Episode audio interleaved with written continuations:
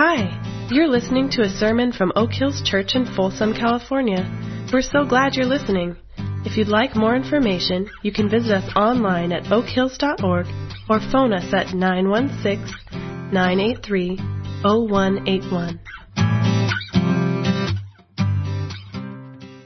Well, if you would stand for our scripture reading, Manuel mentioned we continue with our Blessed Are the Peacemaker series we're doing in this season of Lent.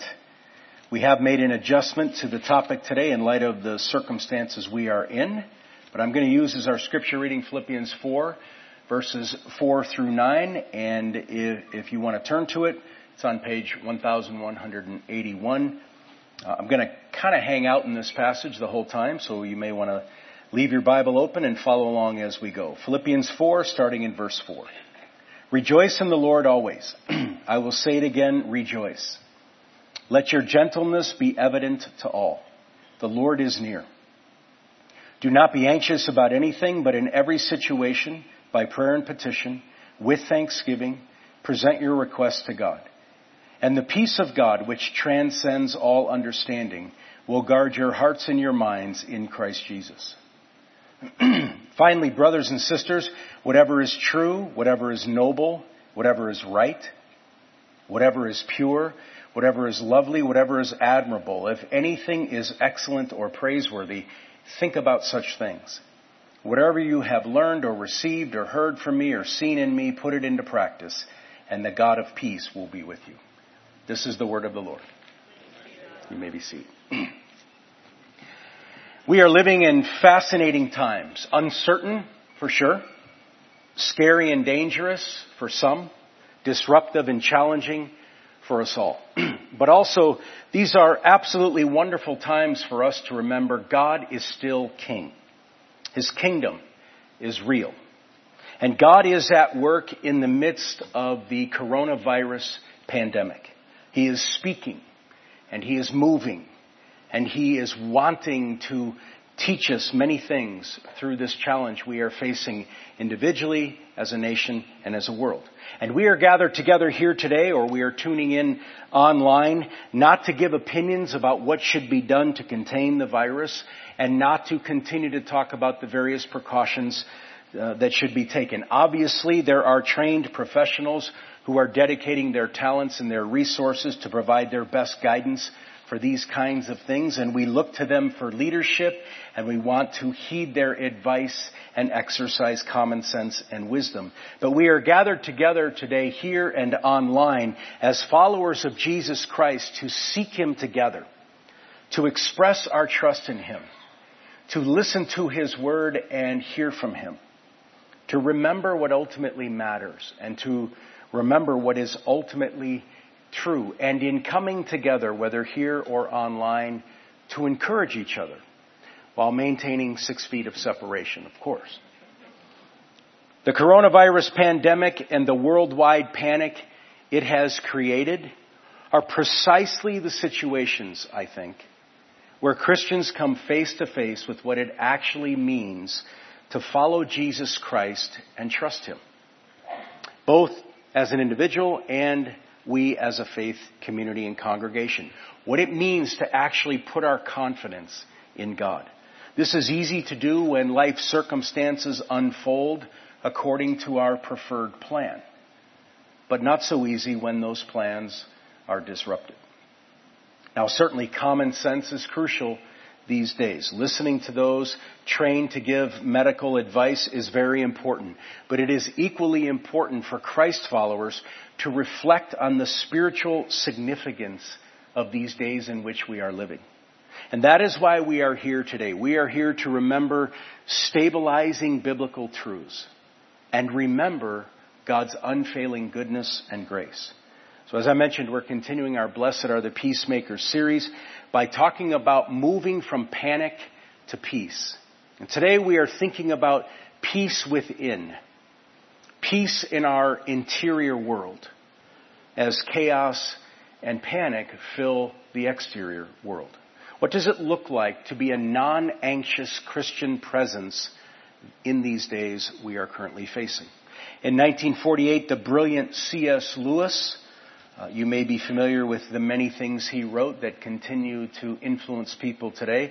In 1948, C.S. Lewis wrote an essay called On Living in an Atomic Age.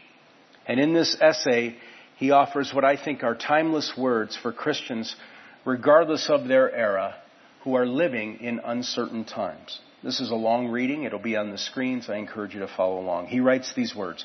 How are we to live in an atomic age? I am tempted to reply with why as you would have lived in the 16th century when the plague visited London almost every year. Or as you would have lived in a Viking age when raiders from Scandinavia might land and cut your throat any night. Or indeed as you are already living in an age of cancer, an age of syphilis, an age of paralysis, an age of air raids, an age of railway accidents, an age of motor accidents. In other words, do not let us begin by exaggerating the novelty of our situation. Believe me, dear sir or madam, you and all whom you love were already sentenced to death before the atomic bomb was invented, and quite a high percentage of us were going to die in unpleasant ways. We had indeed one very great advantage over our ancestors, anesthetics, but we still have it. It is perfectly ridiculous to go about whimpering and drawing long faces because the scientists have added one more chance of painful and premature death to a world which already bristled with such chances and in which death itself was not a chance at all but a certainty. This is the first point to be made and the first action to be taken is to pull ourselves together.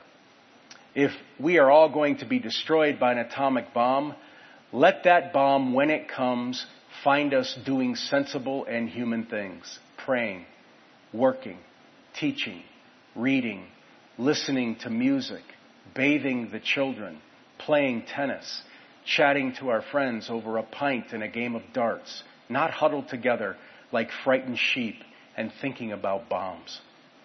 They may break our bodies. A microbe can do that, but they need not dominate our minds. We could probably go home.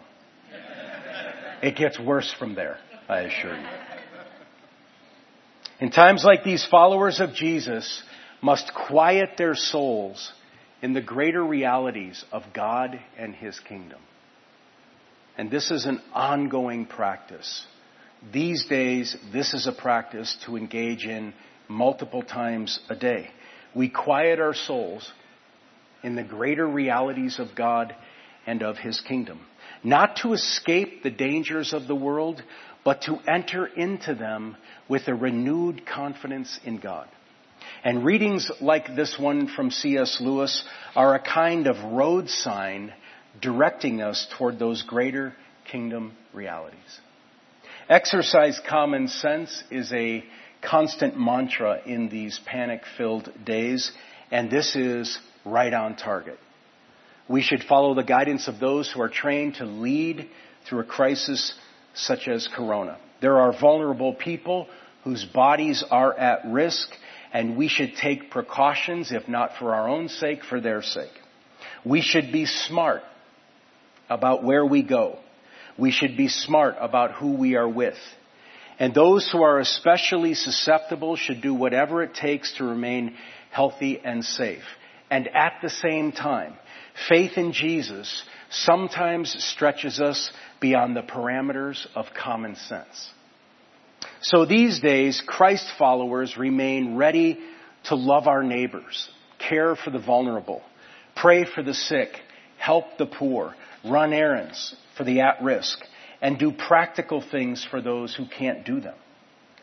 Elderly people, parents who have to go to work and don't have a place for their children to go, even though school is now out of session in many places. Those with compromised immune systems who need food or who need medicine. And there are a myriad of other practical needs and concerns that have arisen out of this coronavirus pandemic. And these are the kinds of things that represent golden opportunities for followers of Jesus to love our neighbors. And so we are trying to do our best to be open and alert to what some of those needs may be. And I simply want to invite you, if you have the desire or you see it as something that God would want you to do, to consider getting involved in this. And you may have noticed when you walked in at a few of the tables in the back of the auditorium and at some of the bistro tables out in the lobby and in various places, there are these green sheets of paper and they are an opportunity for you to fill those out and indicate you can help with some of this stuff. You know someone who needs help with some of this stuff or you need help with some of these practical things.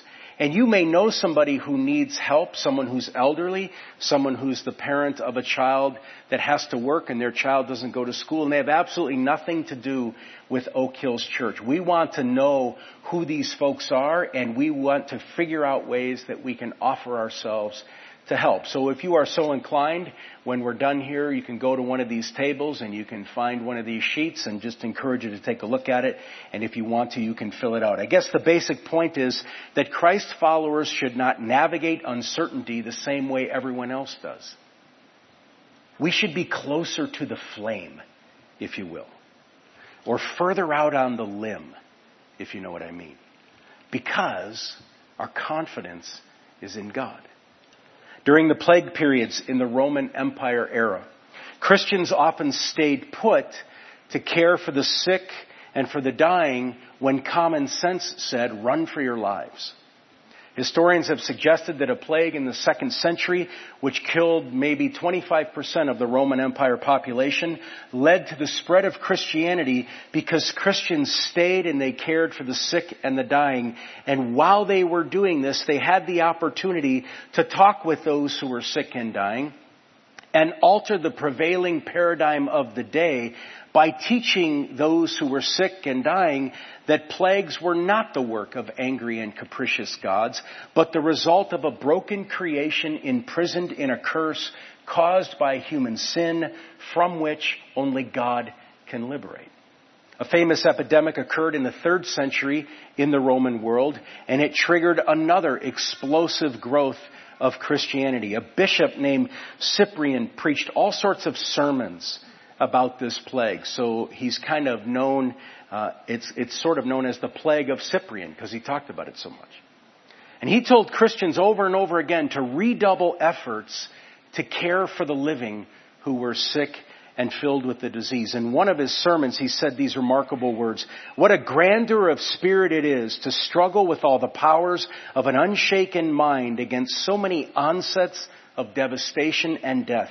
What sublimity to stand erect amid the desolation of the human race and not to lie prostrate with those who have no hope in God, but rather to rejoice and to embrace the benefit of the occasion. That in thus bravely showing forth our faith and by suffering endured, going forward to Christ by the narrow way that Christ trod, we may receive the reward of His life and faith according to His own judgment.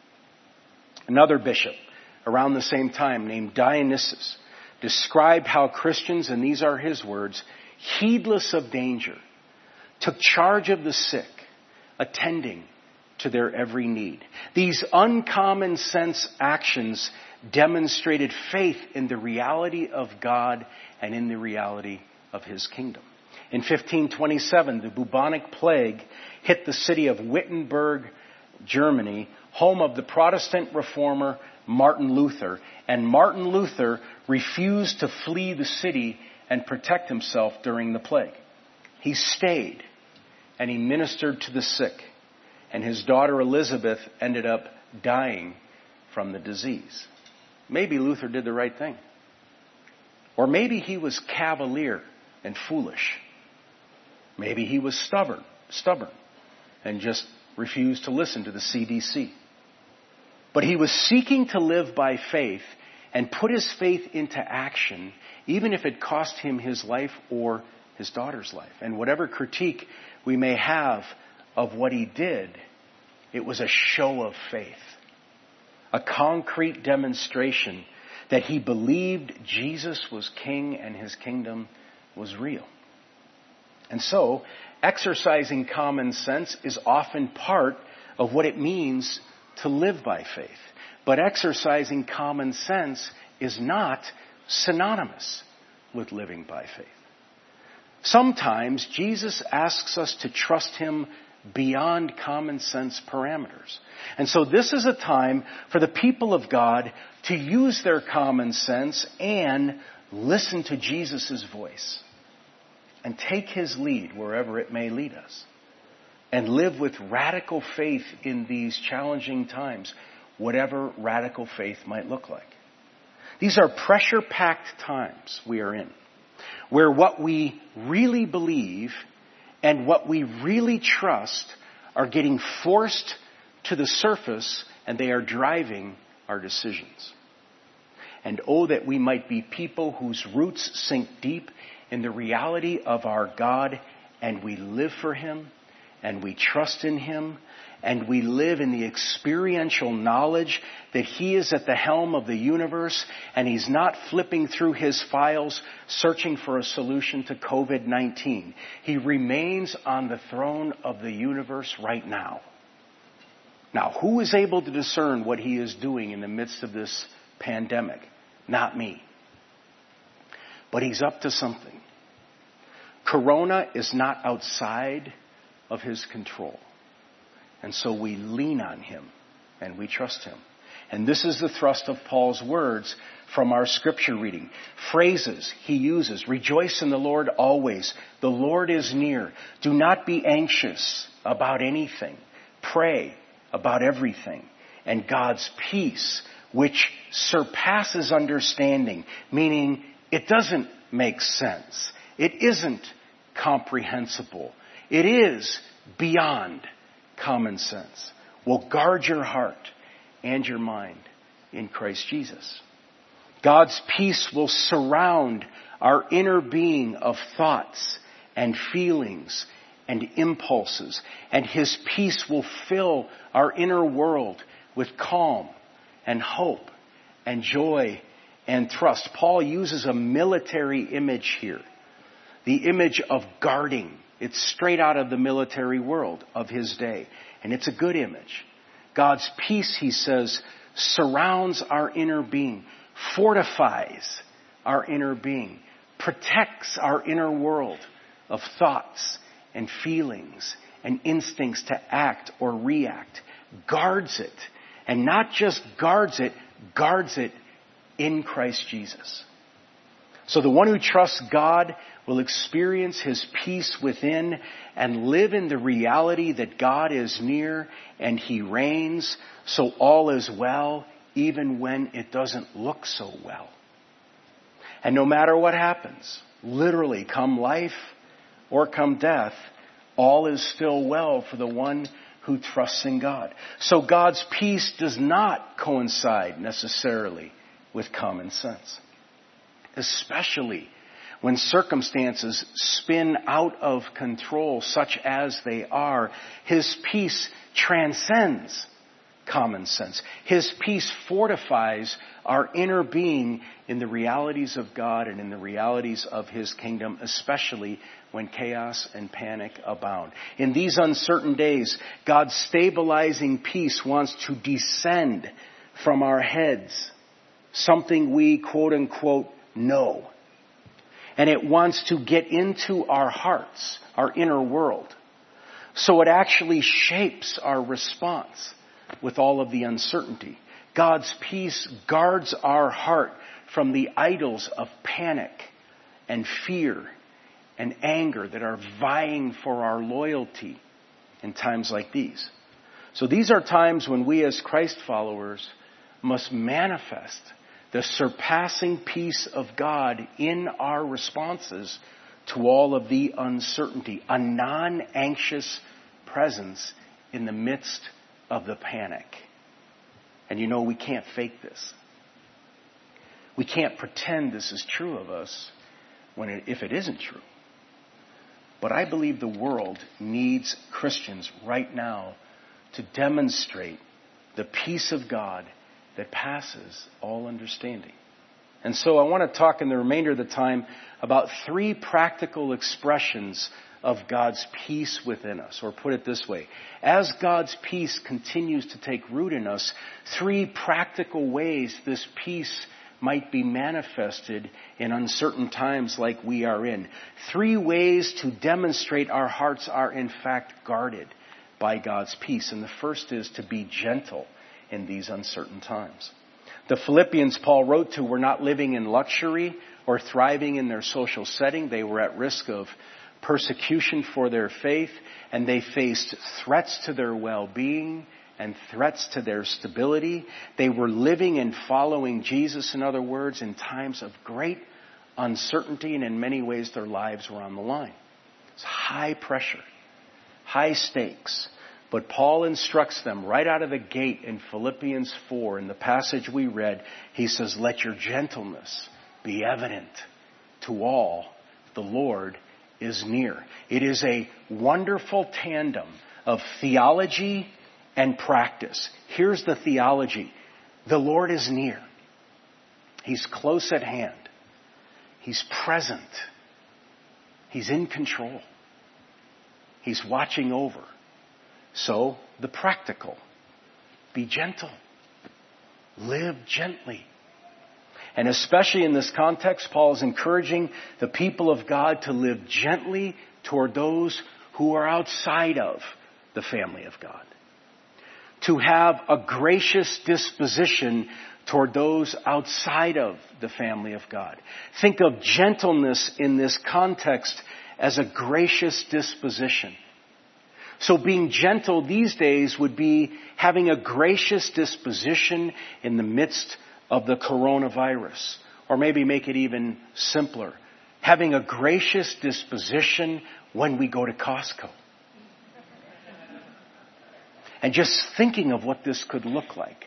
To bring a gracious disposition in these uncertain times, just thinking of what this could look like might bring us to the outskirts of our faith. The far end of it.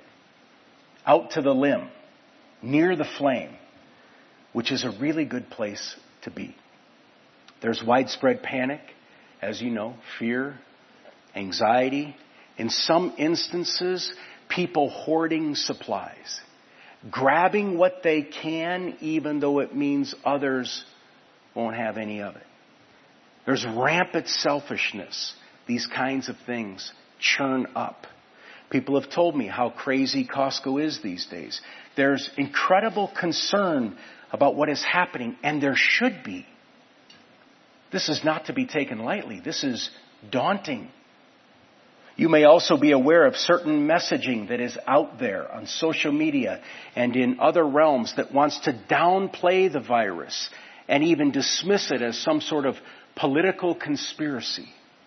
So in virtually every direction we can turn and look, there's noise, panic, chaos, fear, anxiety, and uncertainty. And these are the times I would suggest when the people of God are to demonstrate the surpassing and incomprehensible peace of God.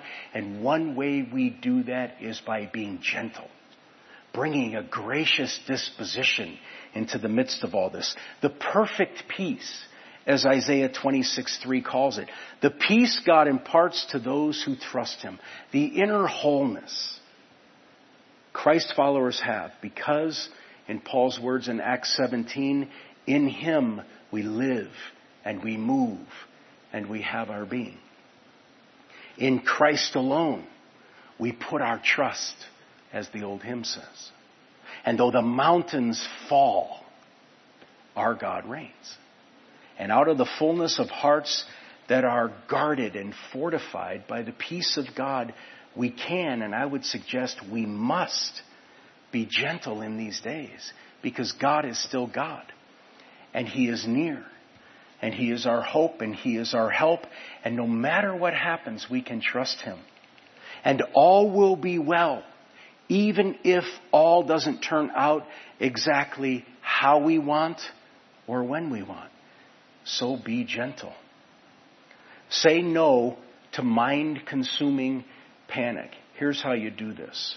As mind consuming panic starts to run wild in your inner being, we pause and we turn toward and we literally say out loud, no, I'm not going to go there.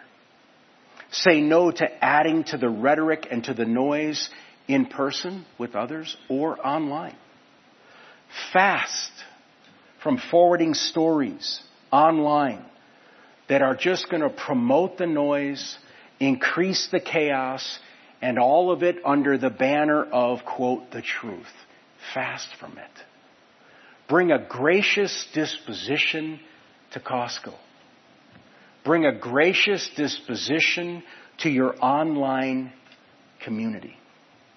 In this uncertain time, embody love and grace and hope. Paraphrasing Jesus in Matthew chapter 12, out of the overflow of the reality of our inner world, out of the overflow of who we actually are in our inner being, we speak, we react, we respond, indeed we think, and we feel.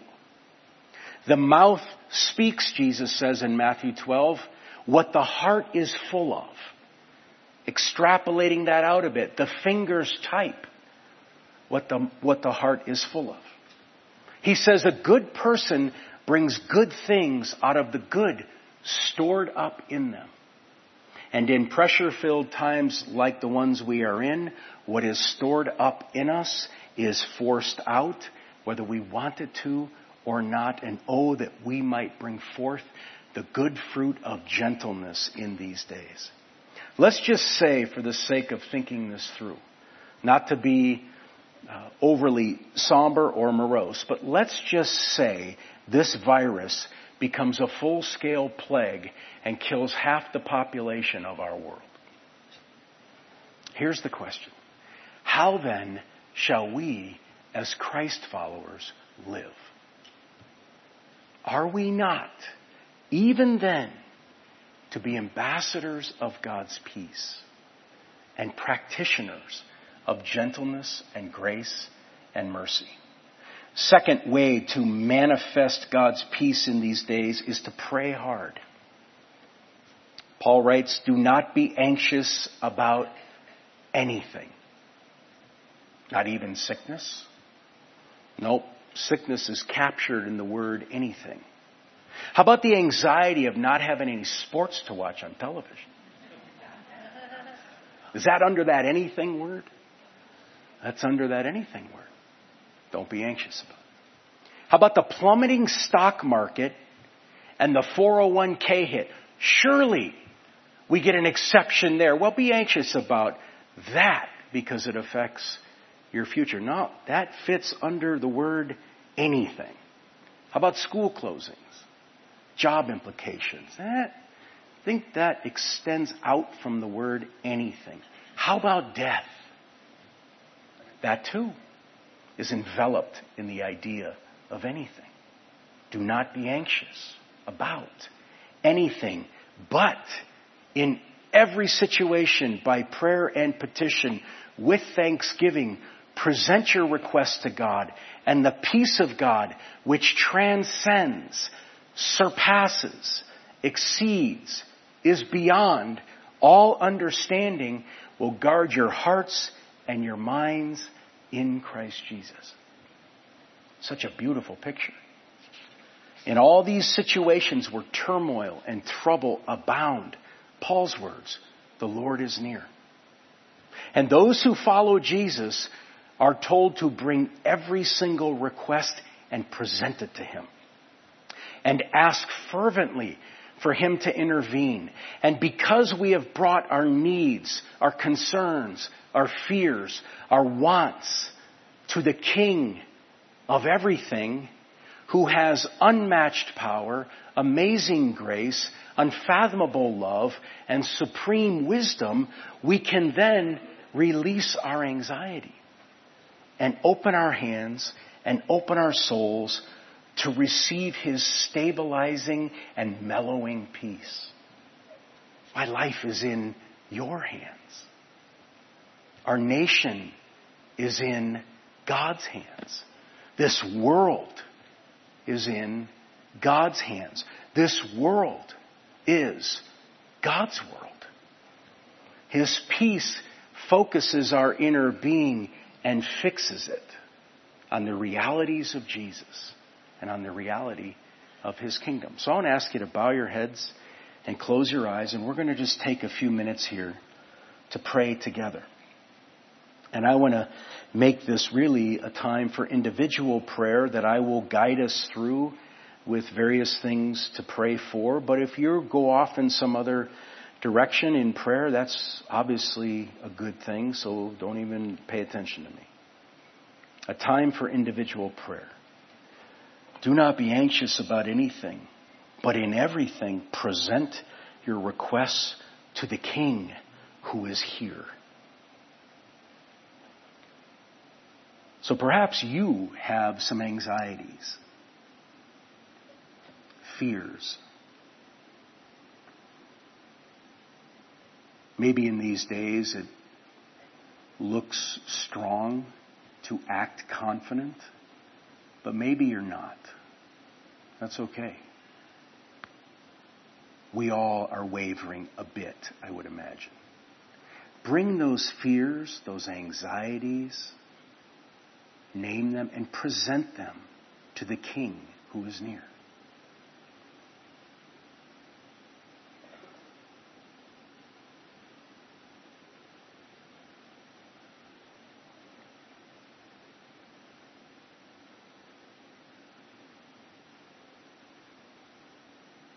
Jesus is King and Jesus is near. We think of the vulnerable in the midst of all this, those who are older, those who are very young, children, the fears they may have.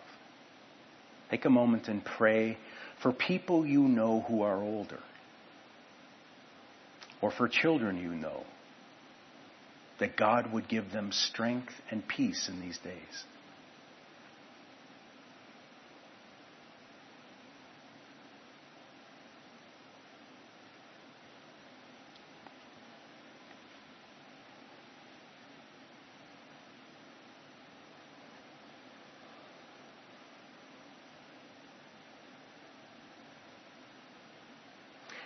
Jesus is King and Jesus is here.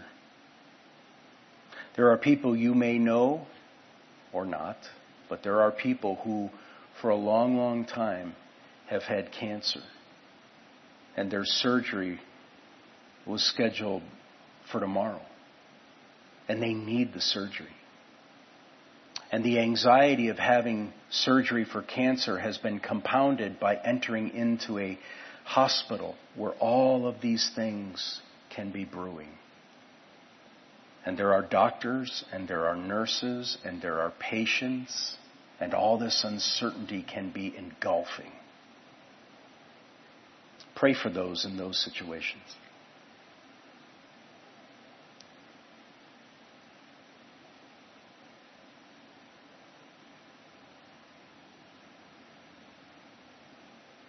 Jesus is King. And Jesus is here. There are people who are traveling, they're far from home, and don't know how they're going to get home. Take a moment and pray for them.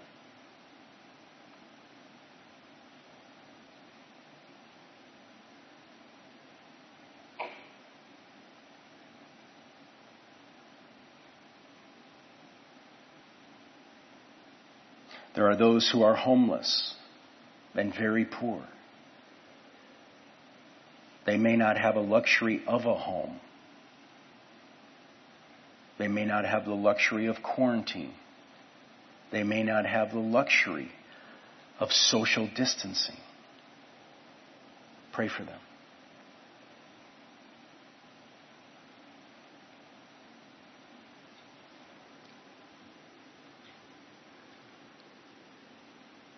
Jesus is King and Jesus is here. This virus has already taken lives. There are people who have it and are sick. There are some who are sick who are very vulnerable to what this disease can do. We want this disease to come to an end. We want those who are researching to find a way to treat it to find a way to make our bodies immune to fight it. Take a moment and pray for doctors, for leaders, for researchers, that God would be gracious and would bring an end to this quickly.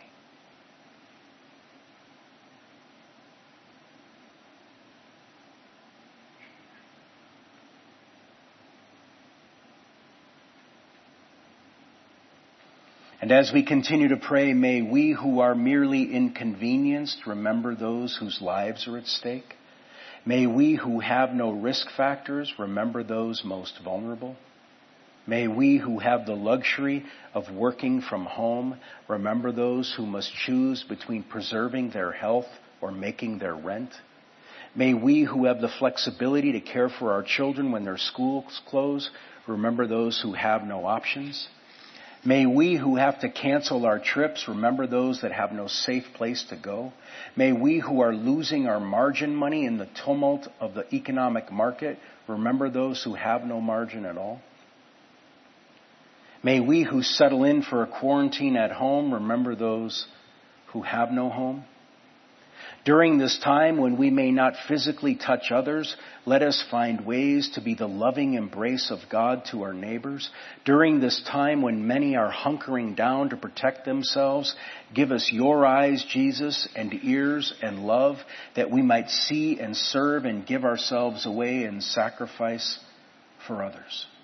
And may we who follow Jesus find ways to do more than just remember.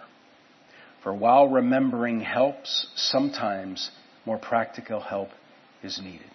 And all these things we pray in Christ's name. Amen. Lastly, as we think about peace within, I would urge us to think Christian in these uncertain times. Paul says to those facing uncertainty, whatever is true, whatever is noble, whatever is right, whatever is pure, whatever is lovely, whatever is admirable, if anything is excellent or praiseworthy, think about such things. Mull such things over. Fill your minds with beautiful truth. He's saying in the midst of the pressure of the now, steer your thoughts to the reality of God's presence and goodness and grace. Remember the supremacy of Jesus and the goodness of his kingdom, for Christ is to be the rudder to guide our thoughts in uncertain times. This doesn't alleviate all the trouble, as we know, doesn't ensure a happy ending, doesn't eradicate the importance of taking precautions, but it does bring us back to the center. As Christ followers, we follow Christ. And this means we trust Him in everything and with everything. When the goodness is spreading or when the virus is spreading, we continue to trust Him. When the circumstances and externals are spinning out of control, as you well know, our minds and our thoughts and our feelings can also spin out of control. And fear and panic will dominate our minds and end up dictating our decisions unless we pause and remember. So Paul instructs in 2 Corinthians chapter 10, he says, take captive every thought and make it obedient to Christ. What a marvelous practice for us in these uncertain days. Take captive every thought and make it obedient to Jesus. This means we test our thoughts. We examine our feelings. We pay attention to our inner world. And we test these things. Is this thought or feeling or action consistent with the reality of Jesus as King over everything? Would Jesus think like this if he were facing the coronavirus? Instead of unvetted thoughts and feelings scurrying in every direction, producing unreflective responses galore, we slow down and we pause and we take the thought and the feeling and the imminent action they are suggesting and we test them. Is this consistent with the truth that Jesus is King and His kingdom is real? I cannot stress this enough. We must think Christian in these days.